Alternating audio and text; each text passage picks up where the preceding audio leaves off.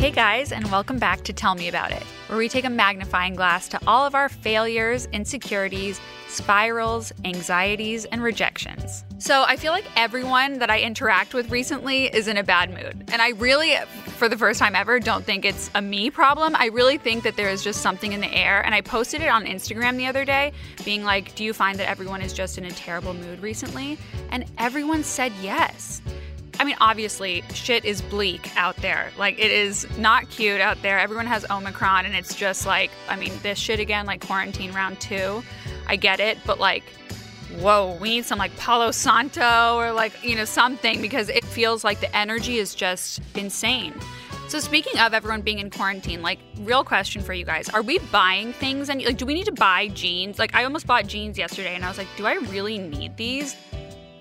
I feel like we're in this weird limbo where, like, you know, I have 17 weddings to go to this year, but like, are they really gonna happen? Like, I don't know.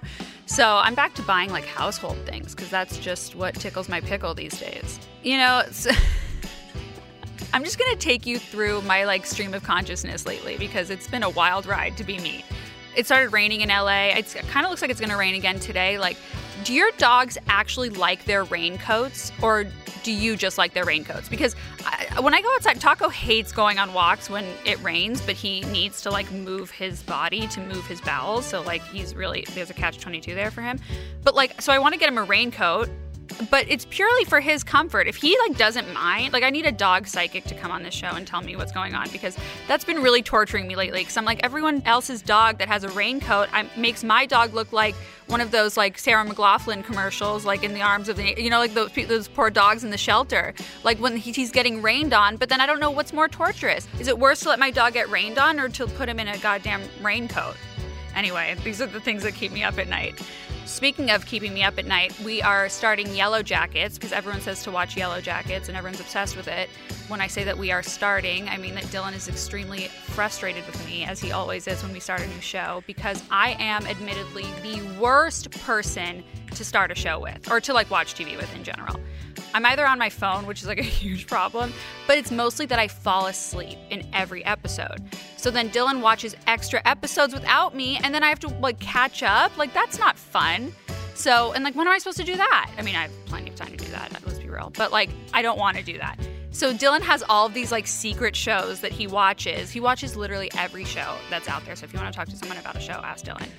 But then I can't enjoy them because I'm sleeping, and I really think it is so rude. So wish us luck. We're going to start Yellow Jackets, and do you guys like it? Because a lot of people are obsessed with it. Speaking of TV, today we have a very dynamic duo on the show. One half of that duo is a woman who was a huge part of most of our childhoods. We watched her on TV, we loved her. She was Raven on That So Raven, Raven-Symoné, and of course she was on The Cosby Show, which I, I did you guys watch Nick at Nite? Like I was a huge Nick at Nite kid and I loved it. And she I mean she was so fucking cute on that show. The other half of this couple is Miranda Pearman-Maday, who is a doula, we love a doula around here, and stars alongside her wife in their new YouTube show 8 p.m.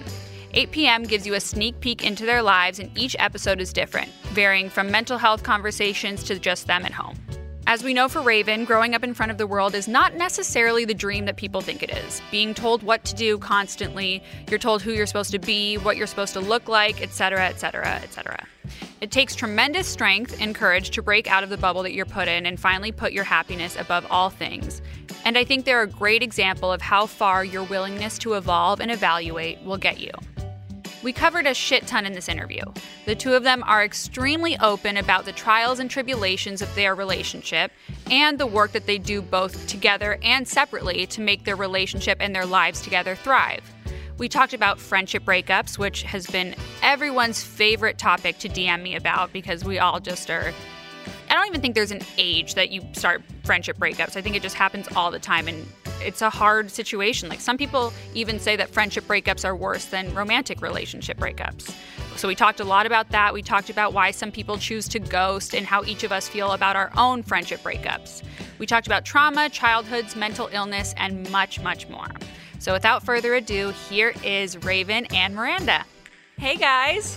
Hey, how you doing, Jade? I'm good. How are you? Thank you so much for doing this. I'm so excited to talk to you guys. We're so happy to be here. Thank you for having us. Of course. Raven, I have, I've, I'm sure you've heard this 27,000 times. I'm a huge fan. I watched every goddamn episode of both The Cosby Show and That's So Raven. So Wow. you were a very big part of my childhood. So thank you. Oh, thank you so much for watching and making my childhood Oh, of course. watchable. I appreciate Yeah, that. it was. And Miranda, I didn't know that you're a doula. I am a doula, My- and I know, I know Carson. Yeah, that's so crazy. That's I so know, small wild. world. I was texting her before this, and I was like, I because I, also know the doula world in Los Angeles is somewhat small, right? it's very small, and Carson's wonderful, and so I just, I think it's such a cool small world, little quinky. And it's filled with like good people. You know what I mean? Like I feel like you don't go into that line of work unless you're like your soul is good. I would agree. I think that most people who end up becoming doulas have been doulas their whole life in one way or another. Yes. And Holding are very exactly. Yeah. Exactly. It's wonderful. So let's get into it. I want to know how you two met. Rock, paper, scissors. Here we go. We gotta start keeping tabs on Here who we tells the go. story. Rock, paper, scissors, shoot. Rock, paper, scissors, shoot. Ah, Is she's the, telling it. You want to be the person that's not telling it, right? Yeah. Yes. Okay, got it. I, no, I would feel the same way. Yes. so I just won rock, paper, scissors, did, which fair and means square. But that means that the next time we have to tell a story, you have to do it. fair enough. I am Okay, your cool. witness. I am your witness. Thank witness. you, Perfect. Jade. I'm gonna call you, make sure that pops up. Okay.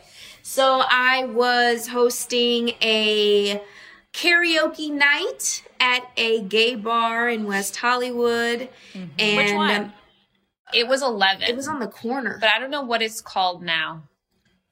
It, but then it was eleven. Okay, cool. and she was there with a few people and i was there with a friend of mine and i saw her sitting at the bar and i was like hi how are you and she was like i'm fine who the fuck are you Yeah, I was like, "Who are you?" I was like, "Wait." Even though it was, i'm telling the story No, babe it's true. Even though- you lost she even did. though it was It's true, she's right. pre-pandemic, you are right. But I'll just say, even though it was pre-pandemic, I was like six feet, six, Six feet. feet, oh, I yeah, lived in yeah, that way. yeah. my I'm with life. you. Six I'm with feet. you. we exchanged info and we just talked over the next couple of days i invited her to a big party that i was having because i was leaving to go to new york and in true lesbian fashion we did not leave each other's side until we broke up Oh, and then um, after we broke up we both got into some interesting relationships that we don't talk about and um, good. Good rule. when good role and then she broke up with hers i didn't know but i broke up with mine and i called her and i said you know you were right i have a lot of issues and obviously i cannot keep a relationship and you were right she was like abby do you want me to cook for you and i was like yes Do you want me to cook for you? I was like, "Let me Let me just help heal you." your broken heart." and so she sent me a Corona basket, and it was filled with brownies, cake, barbecue sauce, and I swear to God, she put a spell on me. I did. I mean, hello. If anyone showed up at my door with that, I'd be like, game over, done, signed, sealed, delivered. I put a hex on that stuff, but I also was in Washington State, yeah, so I had sent it through the mail. I had Oh, to mail oh, it. wow. And I did it next day air, which y'all know is not cheap. Right, Like not at the shipping was more expensive than anything within the container. And the UPS, because of all the COVID stuff, it didn't end up happening. It was the most stressful thing in my entire life because I was like, now Raven is going to get rotten food Oh because no. it was going to be gone over like they it was in transit over the weekend so i canceled the package paid a ton of money to cancel it And redid it. remade the whole thing sent it again in the middle of the week oh my god it was my mom was like you better get You married better like marry there this better girl. be a Yeah. ring out of this like there be- Oh because you are so stressed out Are you the most thoughtful person ever? Like, is that Yes. a personality trait of yours? That's incredible. Because I have like a post office phobia. Like, I'll make the ba- gift basket and do all the fun that, but to actually bring it twice is a commitment. yeah. She's very committed. She's very um puts others before herself. She's very um what's our favorite word? compassionate No, the other one. Um, kind yeah, that was Empathetic. there you go. She's very I think empathetic. you're all those things too. Yes. Yeah, me too. Me too. I mean, it, that was yes, that was also because I would like am a Leo and I get what I want. So Yes. I was like, I this is if this package doesn't get there, then I'm driving it there myself, and I'll take that 19 hour drive. That's but then she really did take that 19 hour drive, and I was like, "Don't ever leave me again." Oh, and you never did. And you guys got married last year. Yeah. Yeah. Congratulations. First of all, Thank you. what'd you do for your wedding? What was your wedding like? Our wedding was super lovely. It was intimate. It was kind of right in the heat of COVID. Yeah. So, very small. We actually got married at Debbie Allen's house. Oh, she hosted us, which was super generous and lovely and kind of like an aunt Right. to Raven. They're really close. And she had us in the front yard of our home. It was Aw, beautiful. We had a that's few amazing. friends. There was oysters. Oh, There were oysters. There was champagne. It Yeah, was it was good. It was great. that's amazing. I need to get into oysters. I, I it's an acquired taste that I can't acquire.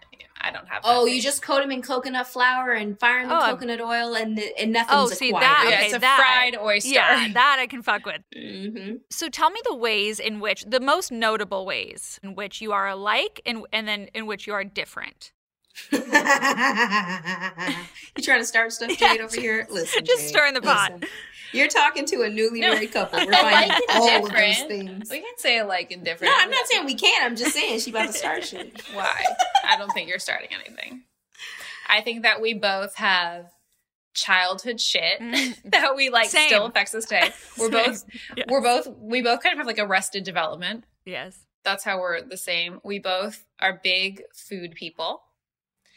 Um, we both have an awkward sense of humor. mhm. Mm. We think that the and a dark sense and a of dark. I should say dark. It's like or like a fucked up sense of humor. yeah. humor. We have like that. I like people like that.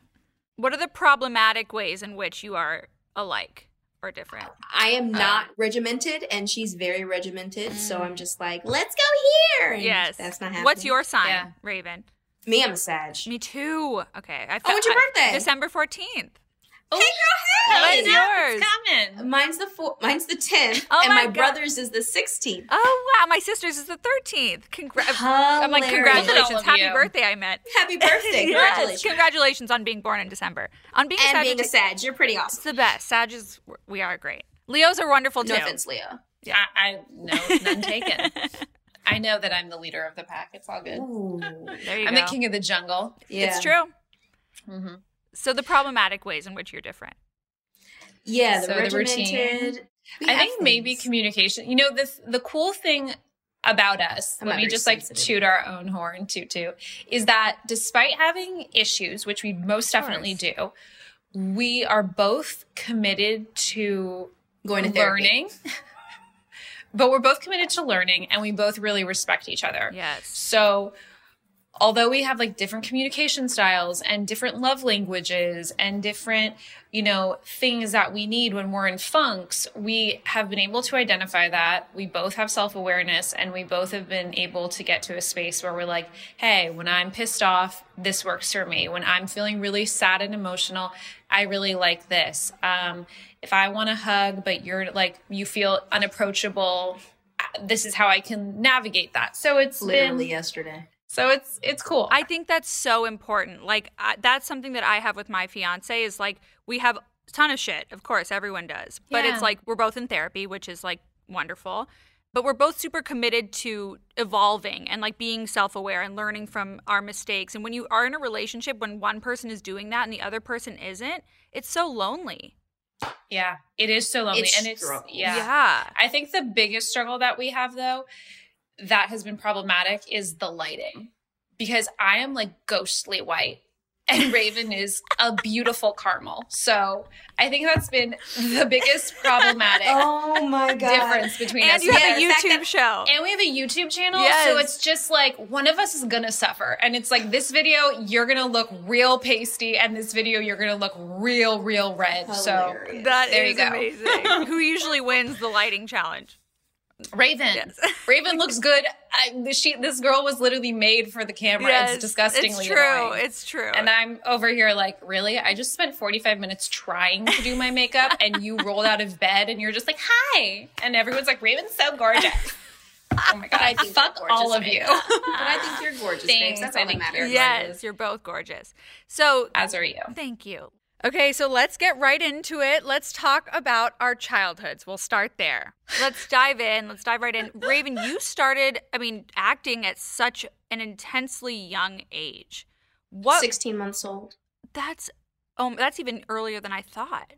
Wow. So feel free to be super real with me. Do you talk about your childhood?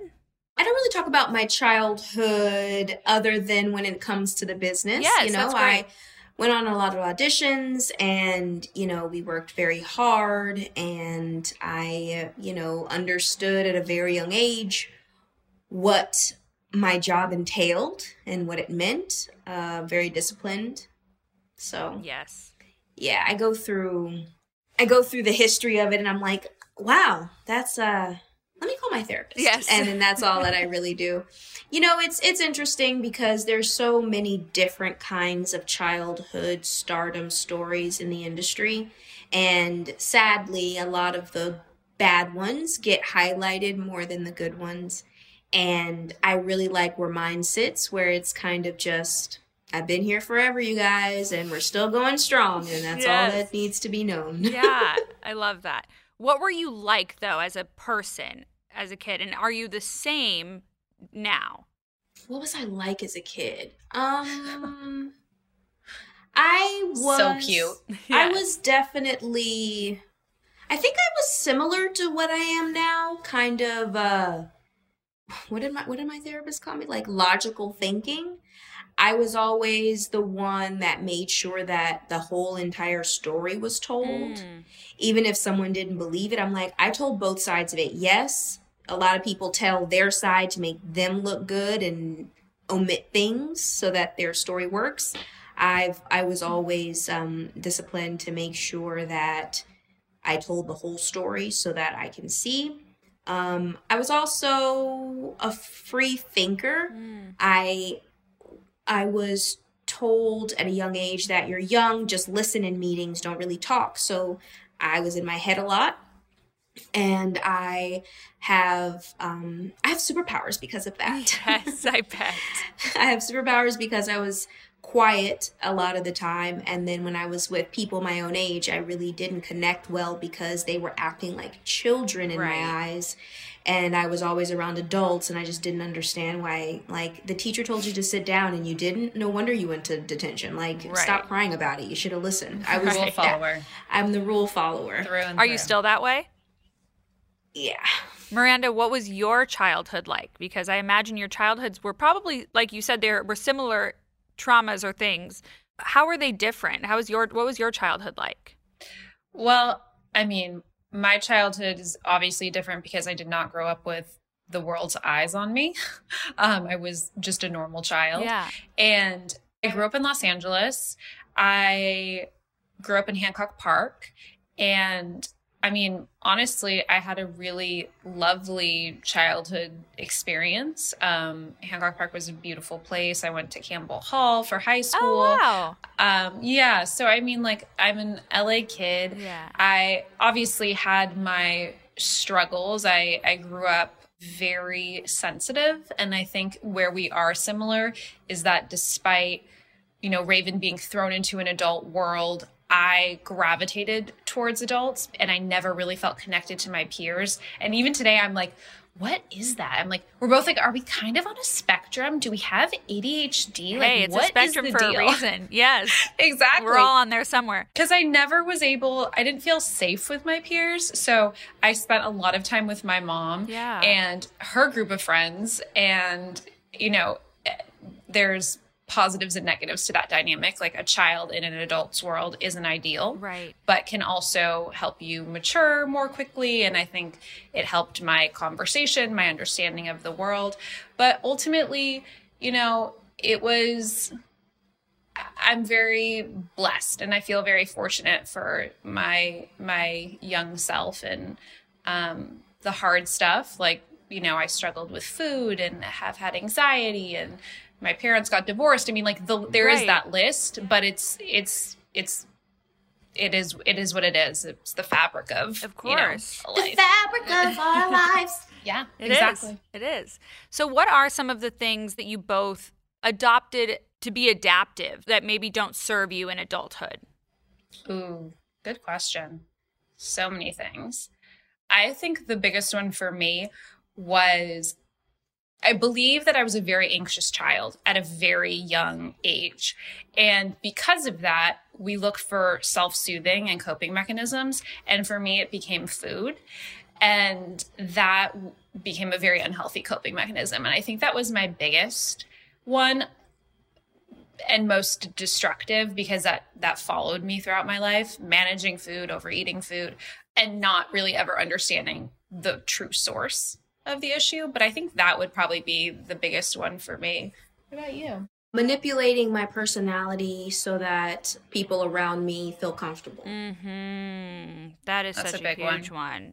That is such a huge one. I still do it and I am sub I'm c- unconscious of it sometimes and then I find myself and as soon as the camera comes off and we shut the door, I am who I am with my wife and I know she sees the on button slash that change and she'll be like, Where the where are you? Come back and I'll be like, Oh my god, I'm sorry, I forgot.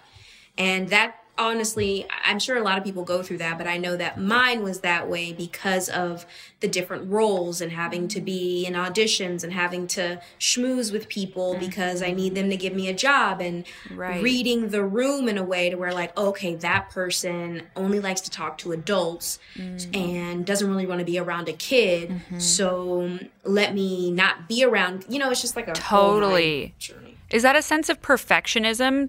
Both the things that you guys are talking about maybe are rooted in perfectionism also, like not people pleasing, but contorting yourself to get people to like you and things like that. Do you feel that way, Raven? I'm not a perfectionist, actually. I'm actually really messy. I think mine comes from the understanding that I'm a job. Right. I'm a brand and I have to sell the brand, otherwise, there won't be any money. And I'll be on this, like, this ingrainedness of Yes. I have to make money. I have to get my stuff done. I have to make sure my brand is working. I have to do this. And to do that, you know, in any boardroom or any room or any place, you have to be the person that everybody likes because that'll make sure and ensure your next job. But am I a perfectionist? Yeah. I don't think I'm a perfectionist, especially compared to Babes. Babes is a perfectionist. And it's funny because I never in a million years would have called myself that, but I was in a therapy session and, and my therapist said to me, you know, you're you have such an intense perfectionist Yeah. complex, and I was like, what are you talking about? She's like, your your need for, for perfection is so strong, and I started, you know, looking through a different lens, and the only way I could really relate to it was like. I mean, it sounds so lame, but it was like through social media. Yeah. And that's because for me, it's like anything I put out there, I want it to be good and I'll redo something and redo something. And, and then I saw it with my writing because I Yes. write, but I have such a hard time completing because it's like I'll write two lines, delete, write. And it's like, yeah. And Raven's like, just get it out, then go back and edit, just get it out, or just like do it once and post. And, you know, and then I started seeing it in all of these other places in my life, whether it's how I appear to somebody, It's how I you have- bake. She made this amazing sweet bake. potato pecan pie. She's like, okay, but I have to perfect it. I'm like, what are you talking about? It's perfected. but I already. take but I take pleasure in that. I'm like, okay, we try a recipe and then we do it again and we get it better and better. That doesn't feel stressful. The other things feel stressful. It feels stressful for me when I can't get the same Yeah. flavor I had the first time. okay, calm down. No, I totally I totally understand. It's like you don't fit the stereotypical perfectionist. You know, like I'm not that way either. I'm not necessarily type A, but when it comes to myself and how self-critical Yes. I am and Yes. all that's where my perfectionism comes in too. Me too, hundred percent. That self judgment, you know, like Mm-hmm. the inability to just like let myself kind of be, Yes. all funnels through that, which is really interesting to also be like learning at the age of 34, where I felt like you know so self aware and and I mean, But better than the age of so much more 64. work. Amen. Yes. There you go.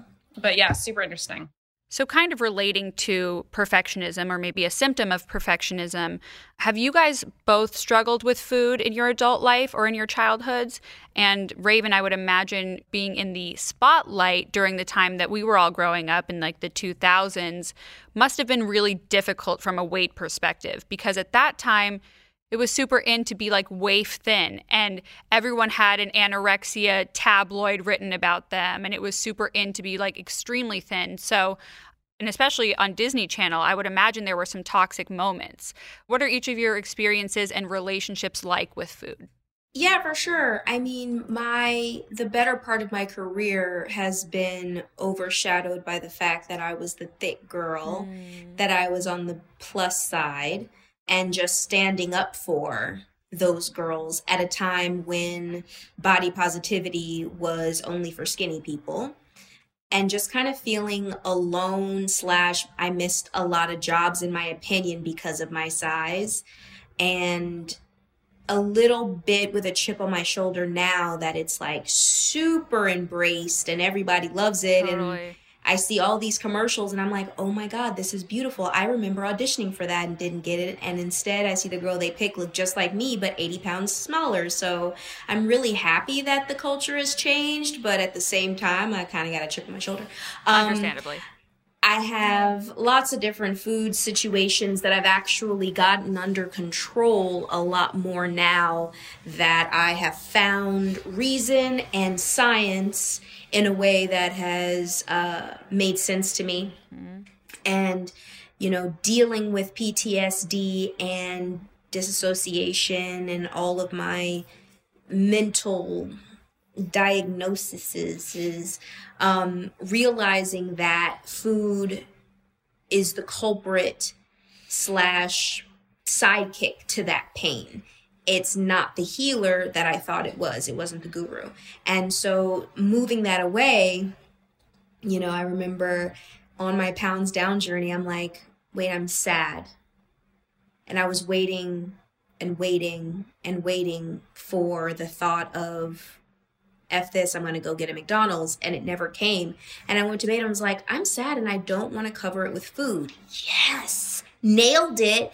And so it is this thing that I'm really happy that I've gotten my leptin under control and I've gotten my mental ideas about it. Now, mind you, I'm in a very controlled environment. I have a, an amazingly regimented wife who I don't want to look like a crazy person going off of track for, which keeps me in check in a positive Right. way.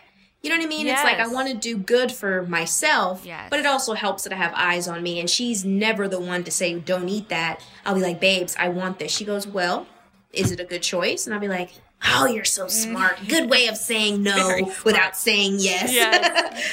But yeah, I was addicted to food. I was addicted to the feeling that it gave me. It was a wonderful pacifier, friend, lover, the only thing that I had control of when I was growing up. And um, I'm getting a hold of it. Way to go. Thanks, babe. Proud of you. Miranda, what's your experience? Well, as I kind of mentioned earlier, food for me at a very young age, similar to Raven, became my comfort and my friend. And it was, you know, it's funny because I think for people like me who have a lot of anxiety and fear, wanting to control your environment is just a subconscious kind of response. Mm-hmm. And you can't. We're completely out of control. So, you know, people say the only thing you can c- control is yourself and your reactions and responses. But when you're that little, you don't really have the awareness of that. So, mm-hmm. f- food is very simple because you can't mm-hmm. control other people, etc. But So, you can control the amount on how much you heat up that food. Right. yes, you can. Right. And so It's real. I it's so real. I turned to food for a lot of stuff and it was a love-hate relationship because when I would binge, I would really binge and I never purged. So I'd put weight on very quickly.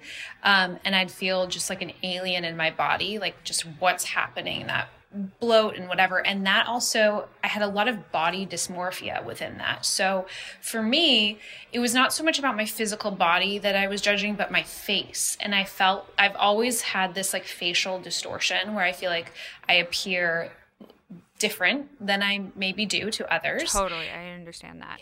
Yeah, and it's driven me into dark holes. And I think as I've gotten older, what started to happen is I realized I had to stop comparing myself to other people because I got very stuck in that. Growing up in LA and, you know, like pub, I mean, rich private school environments and Trust me, you're and- preaching to the choir. Yeah, no, I know. I, I can ima- I can only imagine, and just like you know, a father in the entertainment industry, and and lots of trickling down of messaging of what one should look like, just wasn't healthy. And ultimately, I had to learn that if I wanted to live a life, I was going to have to get over this stuff because what would happen to me is I'd keep myself inside. I would isolate myself, eat food, and then I wasn't living a life. But then I'm like watching hours of Sex in the City, envying these fictional characters and their friendships and relationships and, and, wishing I had it and it's like well you're not doing any work to actually make that happen for yourself and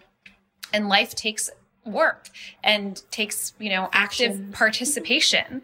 So it, it's been an interesting journey with food and today i am in a place where i feel so much better. I don't mm. feel as though it like completely dictates my life. I am i am quite regimented but i'm also healthy. So That's so incredible that you guys have each other to understand like what that experience is like and what it feels like. And like it sounds like you guys have a really healthy boundary system or just like you guys know where not to push and let the other person decide what they want to do and Totally. that's that's a really lucky thing that you guys have when raven i'll ask you first when was the first time that you remember feeling cognizant of like your body and self-conscious I think I started to feel that way around the age of seven during uh, hanging with Mr. Cooper on tour and can't wear that because your belly's poking out or Oh your my belly doesn't fit in it. So, you know, you whatever.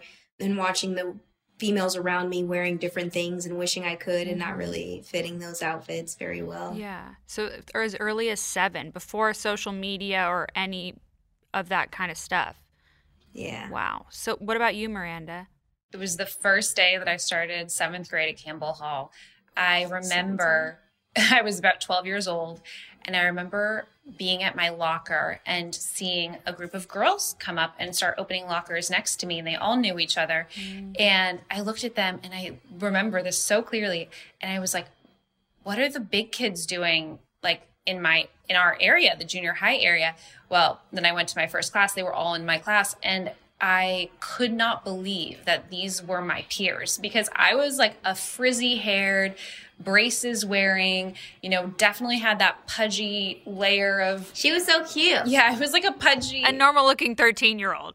exactly yes. like i had the pre period weight that you can gain Of course. at 12 I don't know Just what these 13 year olds are eating today, but it's different than what we were fed. Yeah. ridiculous. It's ridiculous. But I that was really when it sunk in because I remember just looking at other 12 year olds in my grade and thinking, how do they look like this? Like this is mm-hmm. crazy. And the elementary school I had come out of was like 20 kids in a class. Everybody knew everything. Everyone knew if you had an allergy. And now I was like thrown Right. into this like world of adults, it felt. And the girls were probably not that nice.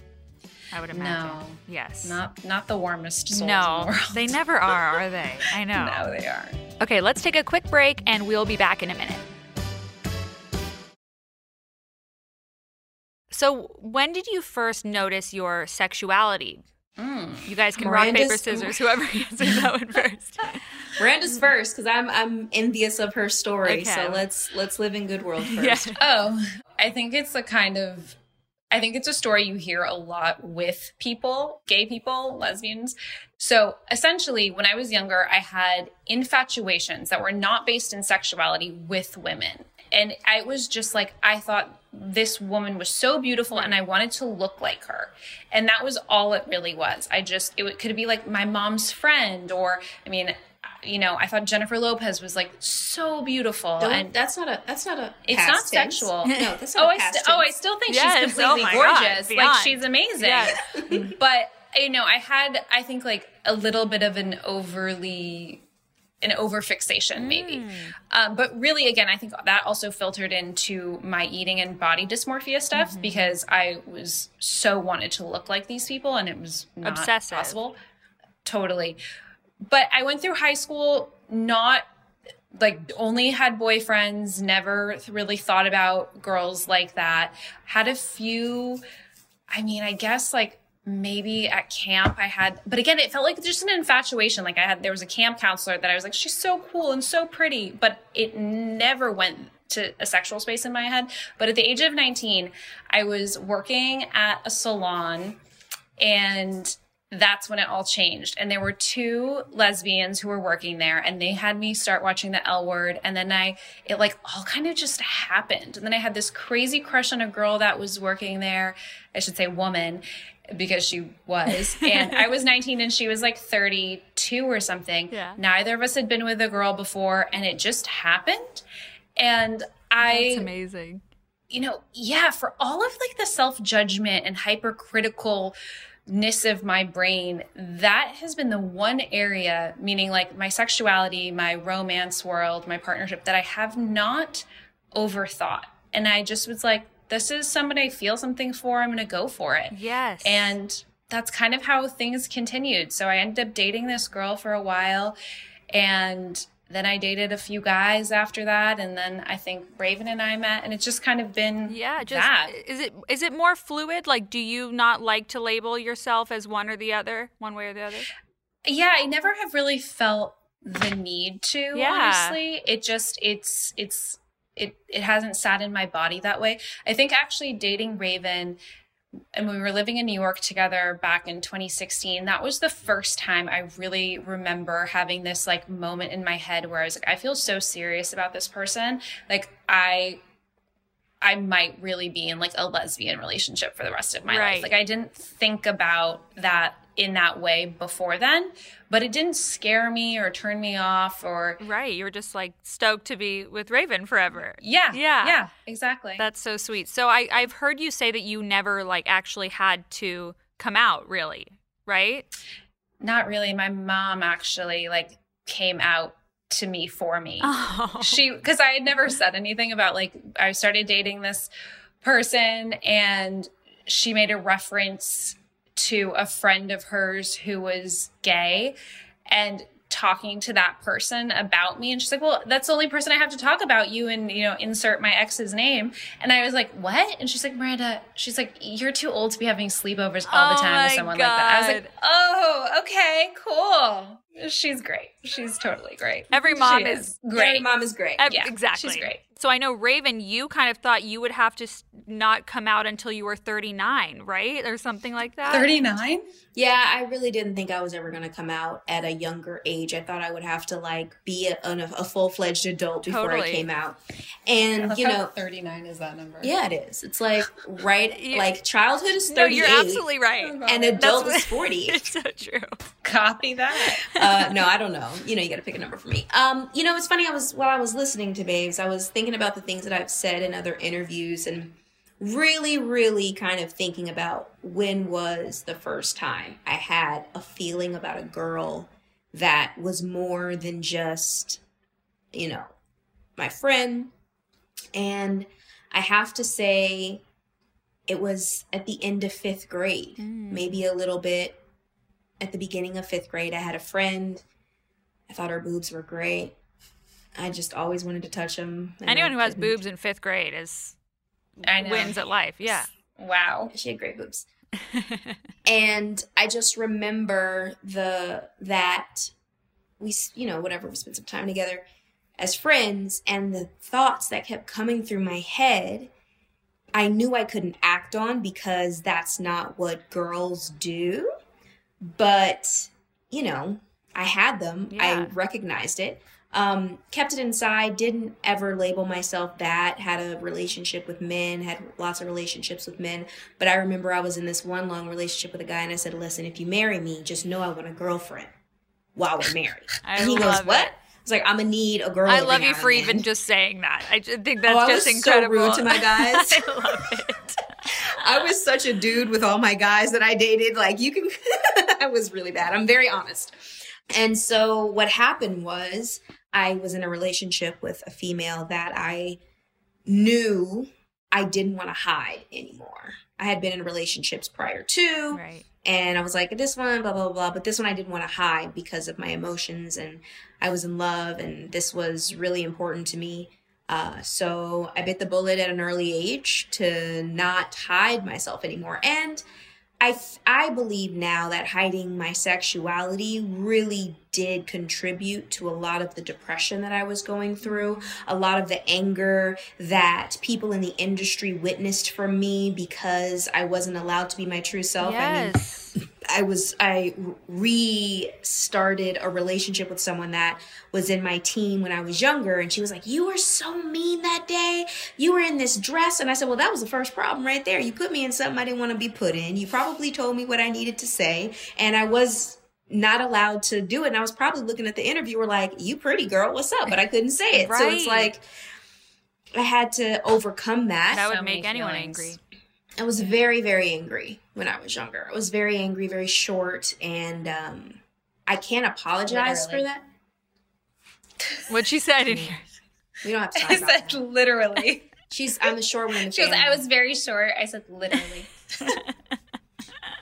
sorry, babe. Sorry, sorry, No, sorry. it's okay. You know I got feelings around it. Anyway, Napoleon complex. yeah, I got a Napoleon complex. Um, I have like dry skin over there. Okay, so anyway, um, it really did, and it's funny because, like you said, I didn't want to come out until later.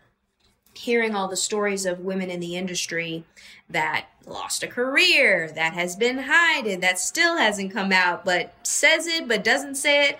It's like there were no true role models other than Chaz Bono at the time true. that really made me feel that way. And I do remember being like, okay, Chaz, okay, okay, Chaz. I mean, I don't know if I'm going to be, you know, in that world yet. I don't know where I stand on the spectrum of um, my community, but I'm not going to hide for the rest of my life. And coming out, I'm constantly morphing. I think who I am is a constant flow of energy that has been hidden for a while, Yeah. even to myself. And once I got married, a lot of stuff came out that my wife knows that it's like, this is this is out now and I feel better. People are seeing the changes in my face. They're seeing my attitude changes and it I needed a oh my god, babes, I'm about to say it. Okay. I needed a safe space to grow.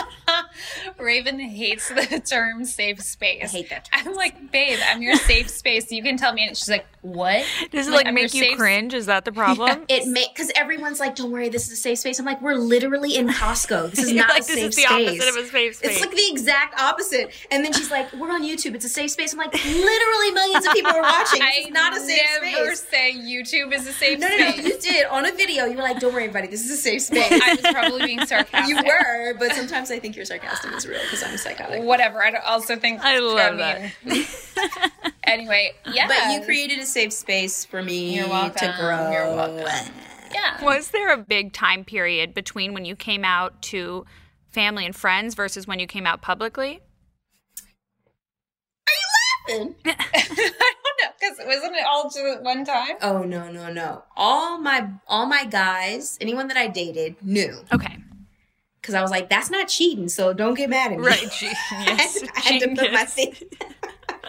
I had to put all my stuff up. All my friends knew because when I would go out to a club back in the day, um, I I it's funny. My uh, what do they? Let me let me find the right words because there's a politically correct word. My outward appearance dress, my my my visual identity, Exterior.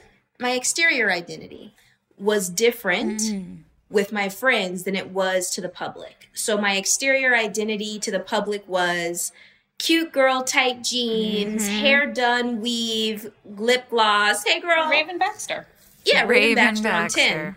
on 10. But my um outward there's a there's a real name for that in the in the LGBT community. Anyway, but when I was with friends and out in public, I was definitely more masculine. Is it presenting? Um, there you go. Okay. Thank you. It was my I more producer. I can't take credit. It was my producer. I was presenting masculine out mm-hmm. in public. So To it's just your friends. to, to my friends and out. So it's funny because people are like, we never catch you in clubs. I'm like, I be right there. You just don't know it's me. You just never saw me. I wasn't so, I literally, Lindsay would go out that side and I go out the back and nobody would know because I'm presenting masculine. Um, so all my friends knew, Mm-hmm. family, my brother knew, mm, mm, moms are great. Um, didn't That's, really- that's what that's the title of this episode, by the way. Moms are great. True. Moms are great. But you know that that world was a little touchy. Yeah. Um, we're from the south, so Right. there's some things there. Yes.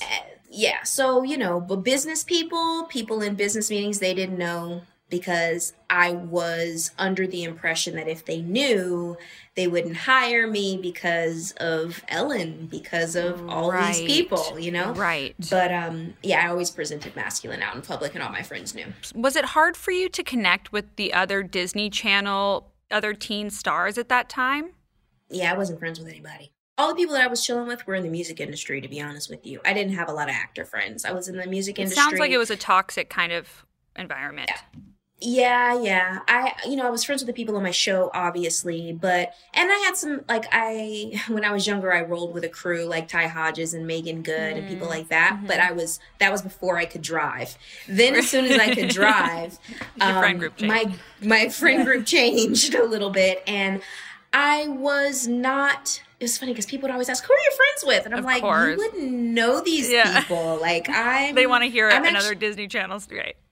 they do, and I'm like, you'd be you'd be surprised that my friend group is like really down to earth. Yes. I don't roll with, I don't roll with Hollywood, Right. And God bless you you. know, now I have some friends who, of course, they're in the industry because that's who I find, but they're the children of the famous person, or they're this or that. So I, she had, you were the same way actually. You didn't really have people in the industry, even though you were your your friend group was I mean, eh, kids, Yeah. like Yeah. you know, Kids of- peers with, fi- yeah, Yeah. exactly, kids of, and I mean, Growing up in LA in the private school system is, I, t- I totally understand your experience, is all I have to say.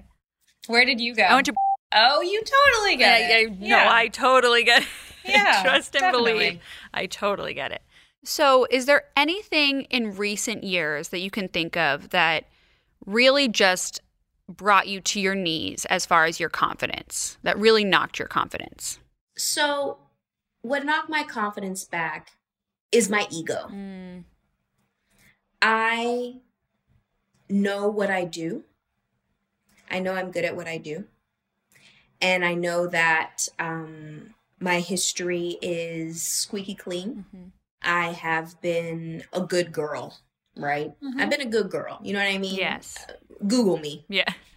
And when I see others succeed in a way based on certain things that you don't always want your child to act like, hmm. and then those people succeed and they get things and are better at things, but then you look and you're like, but egotistically, I could kill you under the water right now. Like, I got this on lock Yes. but you succeeded on something that one my morals would never allow me to do and i just see this these success stories. So i get I, my confidence gets knocked down because i'm just like i just obviously don't have it the way that i thought i did because i refuse to do these particular things. And so that's knocked my confidence back but that's pretty much been longer than five years. That's pretty much been about 30 No, I mean, are, when you look online, are you most inclined to compare yourself professionally, personally, or physically? physically professionally. Yeah, physically and professionally. What about you, Miranda? It's so interesting for me to think about that question because I've struggled with self esteem, self worth, and confidence my whole life. So I'm sure there are like, over the last five years, 10,000 different examples of moments that I was like, oh, this doesn't feel good, or I feel insecure or embarrassed. I have a lot of embarrassment stuff. You know, I'll feel like just I'll say something and I'll feel like I said the wrong thing and then I'll feel this And like then you remember it nine years later. Yes. exactly. And then I feel this like shame humiliation for it.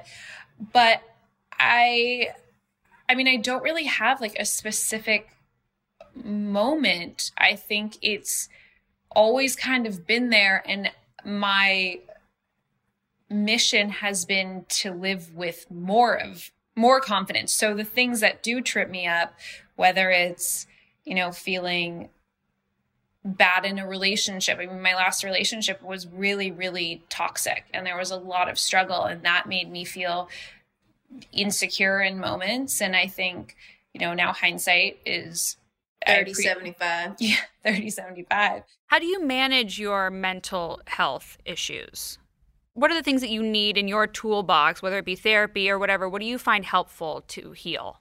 I think therapy is really important. Communication, being able to talk to somebody really is helpful, Yeah. you know, and getting like, let's say if I'm having an issue and being able to come to Raven and be, here's her other favorite word, vulnerable and not be rejected or That's my other favorite word too. rejected. Yeah. Your therapist not- must have a tough time with those words. She must say them all the time.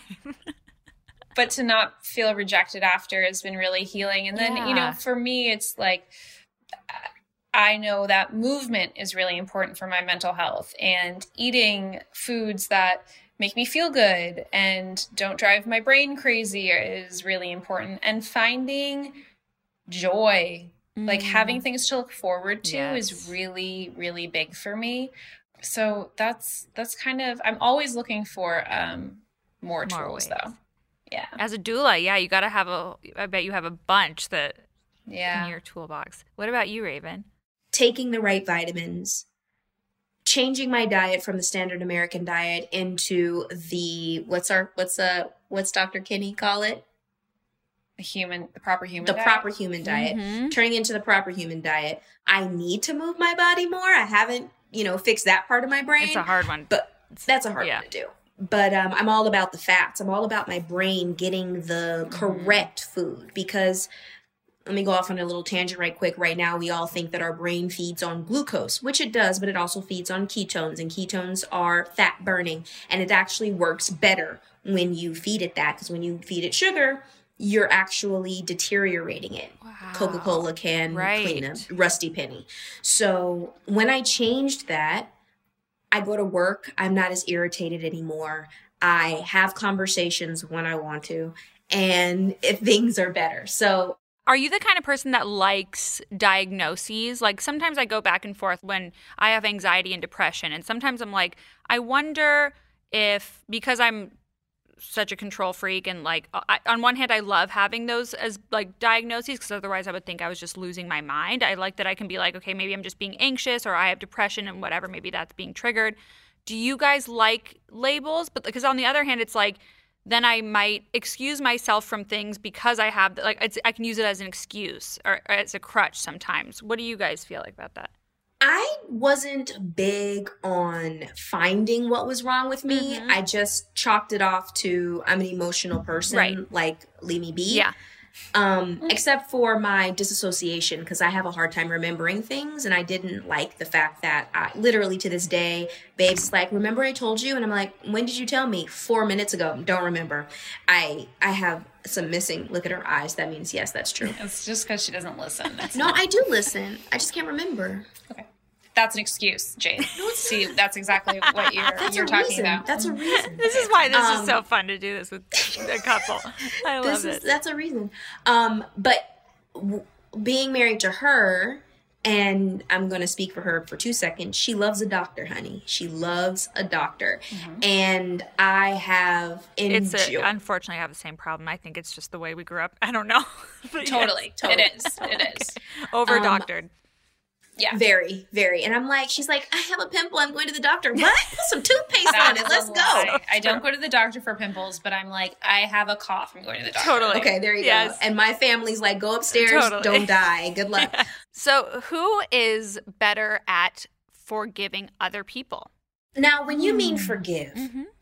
do you mean I have to talk to No, them after I they do not. Up? Nope. Okay, you just like Yeah. you did it. Yeah. Okay. Like I don't need to talk shit about you anymore. It's it's like I don't want your energy. It's over. I think that that's a hard one. I think Raven is less bothered by people and she's much more able to be like they could be having a bad day or it's not that big of a deal and I'll get more initially worked up but I feel like if someone crosses you It's over. Mm. you're like she has no issue being like goodbye. And I'm like let's talk about it.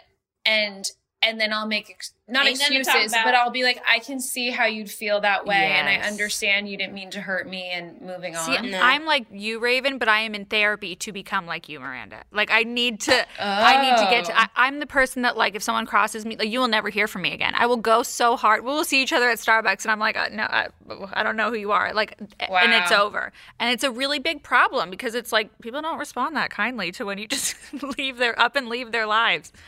Well, they should have thought about that before they disrespected Exactly. you. But I, do people, Jade, do you find that those people that you ghost continue to come after you, come after you, for come a little you? while and that like uh, in my early 20s i ended friendships a lot that way like i was just kind of like like we've had just like a toxic dynamic and i don't know how to leave i don't have i don't have the emotional maturity to have the conversation with you Mm. because like how do you have the conversation with your friend where where there's no resolution usually when you have conversations Yeah. with your friends it's like so you can become friends again so you can make up Yeah. so like i never knew how to just sit there and be like no everything's fine but like i don't want the relationship anymore so mm. Well, that's because you see them for who they Right. are. Because if they do it once, they'll do it again. Right. And I'm like, I don't, if I don't really want the friendship in my life. And like, you definitely don't want to hear that I don't want your friend, you know? So it, I'm always like, I don't know. But I, it, it's smart to end it. Cause then you can at least end it like in a way that you don't mind seeing them. You know what I mean? Yeah. Yeah. It's interesting because I feel like I've always been on the receiving end of that. And I have been the person who's like going after the, I'm like, what did I do wrong? What did I do wrong?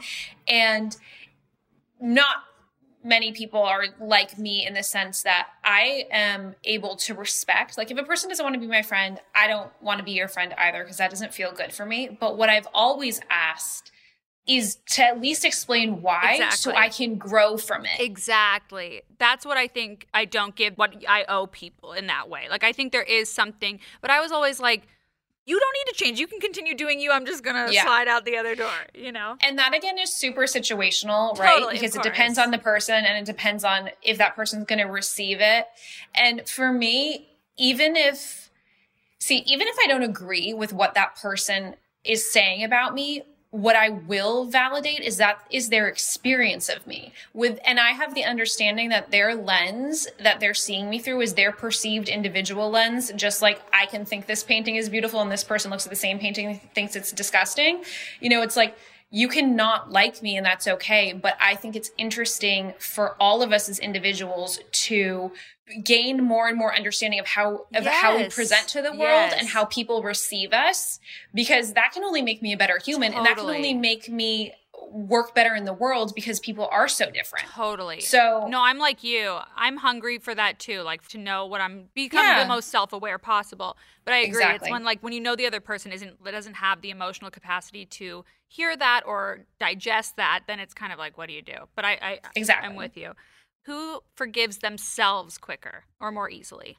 Raven, I I'm the per I'm the one over here. Raven Raven doesn't even I don't I'm gonna just say it. Raven doesn't even go through that. Raven's like, I'm bomb. God bless I'm, you. and I'm bomb all the time. bless And you. there you go. I mean, I have my moments. I just don't share them. yeah. Or it'll just be like, yeah, I said something shitty because I'm human.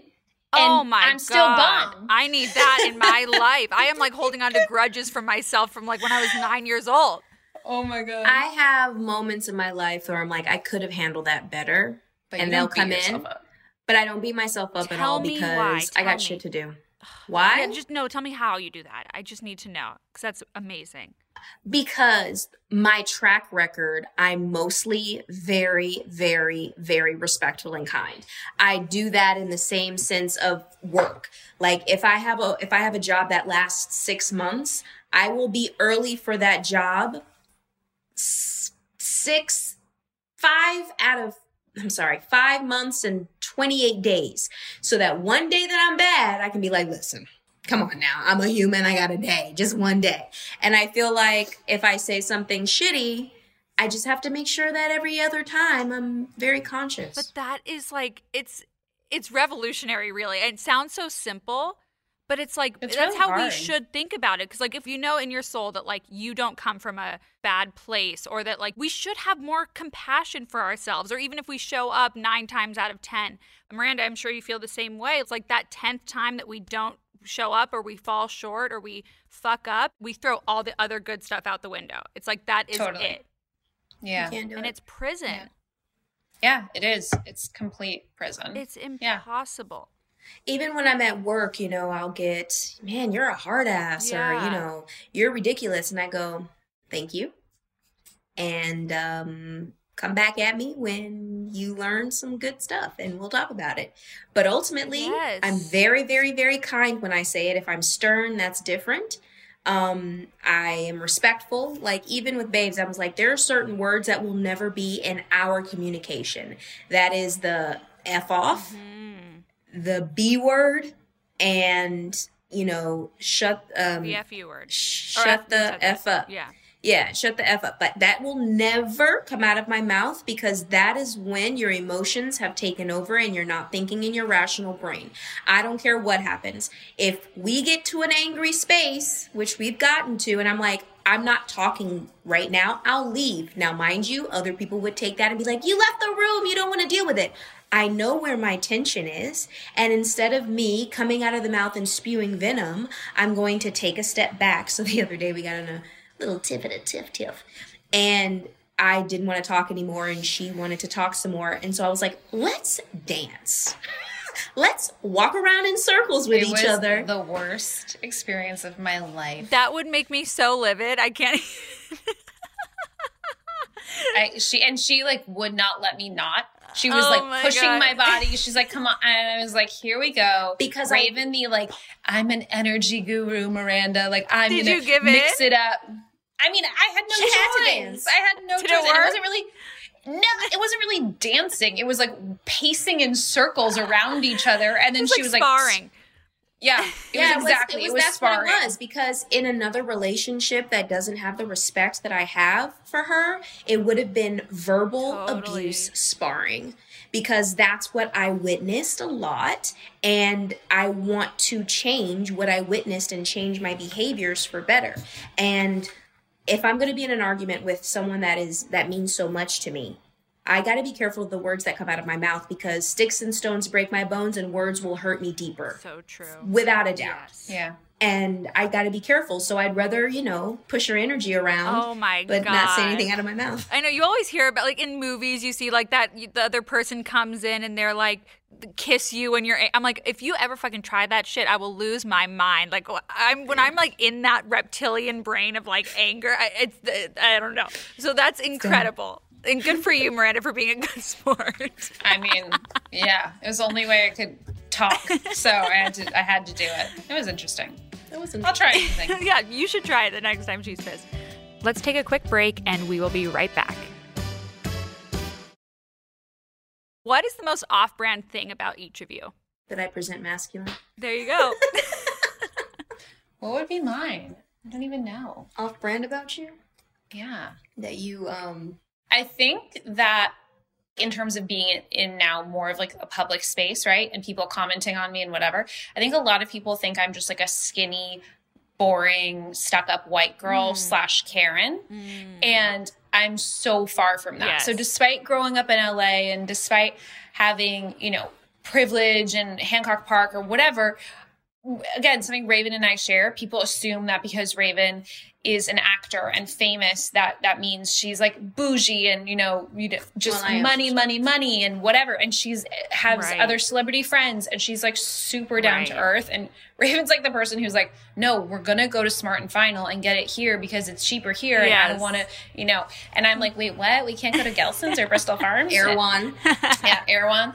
The so I money think suck. that yeah, exactly. I think just like the groundedness maybe or the fact that that she has pain that grounds her. yes A lot of people, especially in today's world, if you're white, if you're skinny, and you come from privilege, you don't have the pain that looks the same for other people. And it's not fair because everybody's pain is Subjective. matters. subjective Yeah. and is theirs to hold Right. where however it weighs against anyone else's and that's what we get for comparing ourselves Right. and i love that about her because yeah she presents that Mm-hmm. way but when you get down and dirty i'm like we call her biggie okay biggie Yeah. thank you girl all right That's my nickname. yeah, you know what I mean? Like Yes. she knows what's up. Yes. And I appreciate that about her. And as she, you know, shows herself in the industry more and more and she gets these comments and she comes and claps back like a G, you know.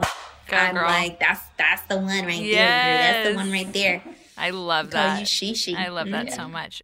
So, what's one way in which you are currently working on yourself? Like, what is that hill that you have to climb right now? Every weekend we go to couples therapy and every other weekend we go to personal therapy and then we personalize our therapy to each other during the week and then when we have an issue we psychoanalyze our childhood against Oh, the food yes. toward it's just girls in a relationship when we were dating she wanted to go to couples therapy and Yeah. was like why am I going to couples therapy for this and then we For start this. for this I'll tell you exactly why. It's because you were telling me that you wanted to have kids with me then. And I was like, if we're having kids, if this is our relationship, we got to work some stuff out because you don't communicate.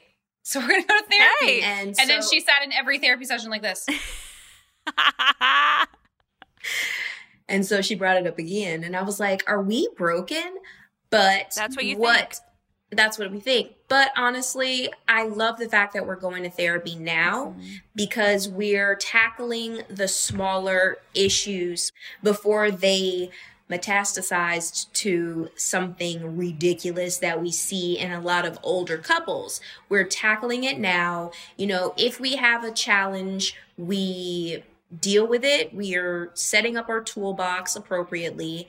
And I think it's good. You know, I, I'm I'm happy. I have resistance to it sometimes, but that just is because I'm human. Yes. But also, it's funny, our therapist, right? She was like, Why don't you say this to your wife? I wish you would do this. And I go, Hmm, I don't know why that doesn't sit well. Coming to find out, in my culture, it's like, I wish you would do something. I wish you would. And It's like a threat. Right. Like black people use it as like yes, a, yes, you know, yes. like the kid who's like keeps trying to grab candy. I wish to you would her Right, back candy. right. And I was like, I can't say that to her. oh, that doesn't that's make sense. fascinating.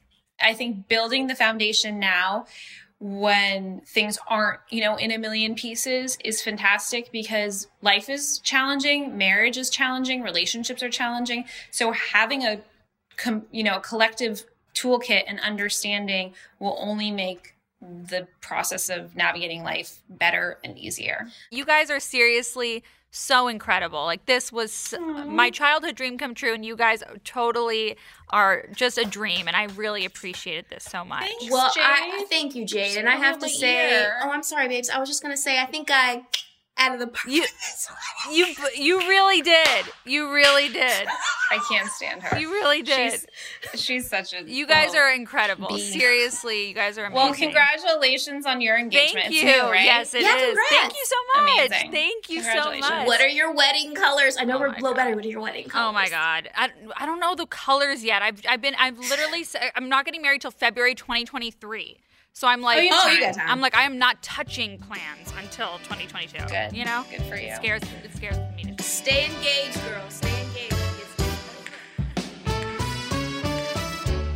All right, that's it. Thank you guys for tuning in to another episode. I hope you guys liked hanging out with us. And thank you guys just for listening. I love when you guys listen, it means the world to me. And I really love when you DM me and tell me what you're liking about the show or just telling me about your life or commiserating with me about certain things. I am talking to a lot of you and I love it, but there's always room for more. So I'm always on Instagram at Jade Iovine, so you can talk to me there and see more pictures of taco, which is always a great time. And I think that's all I have for you. Oh, please, um, if you love the show, rate, follow, and review. Um, it's on the podcast page, just like if you scroll down. And have a great day. Thanks so much for listening. Bye.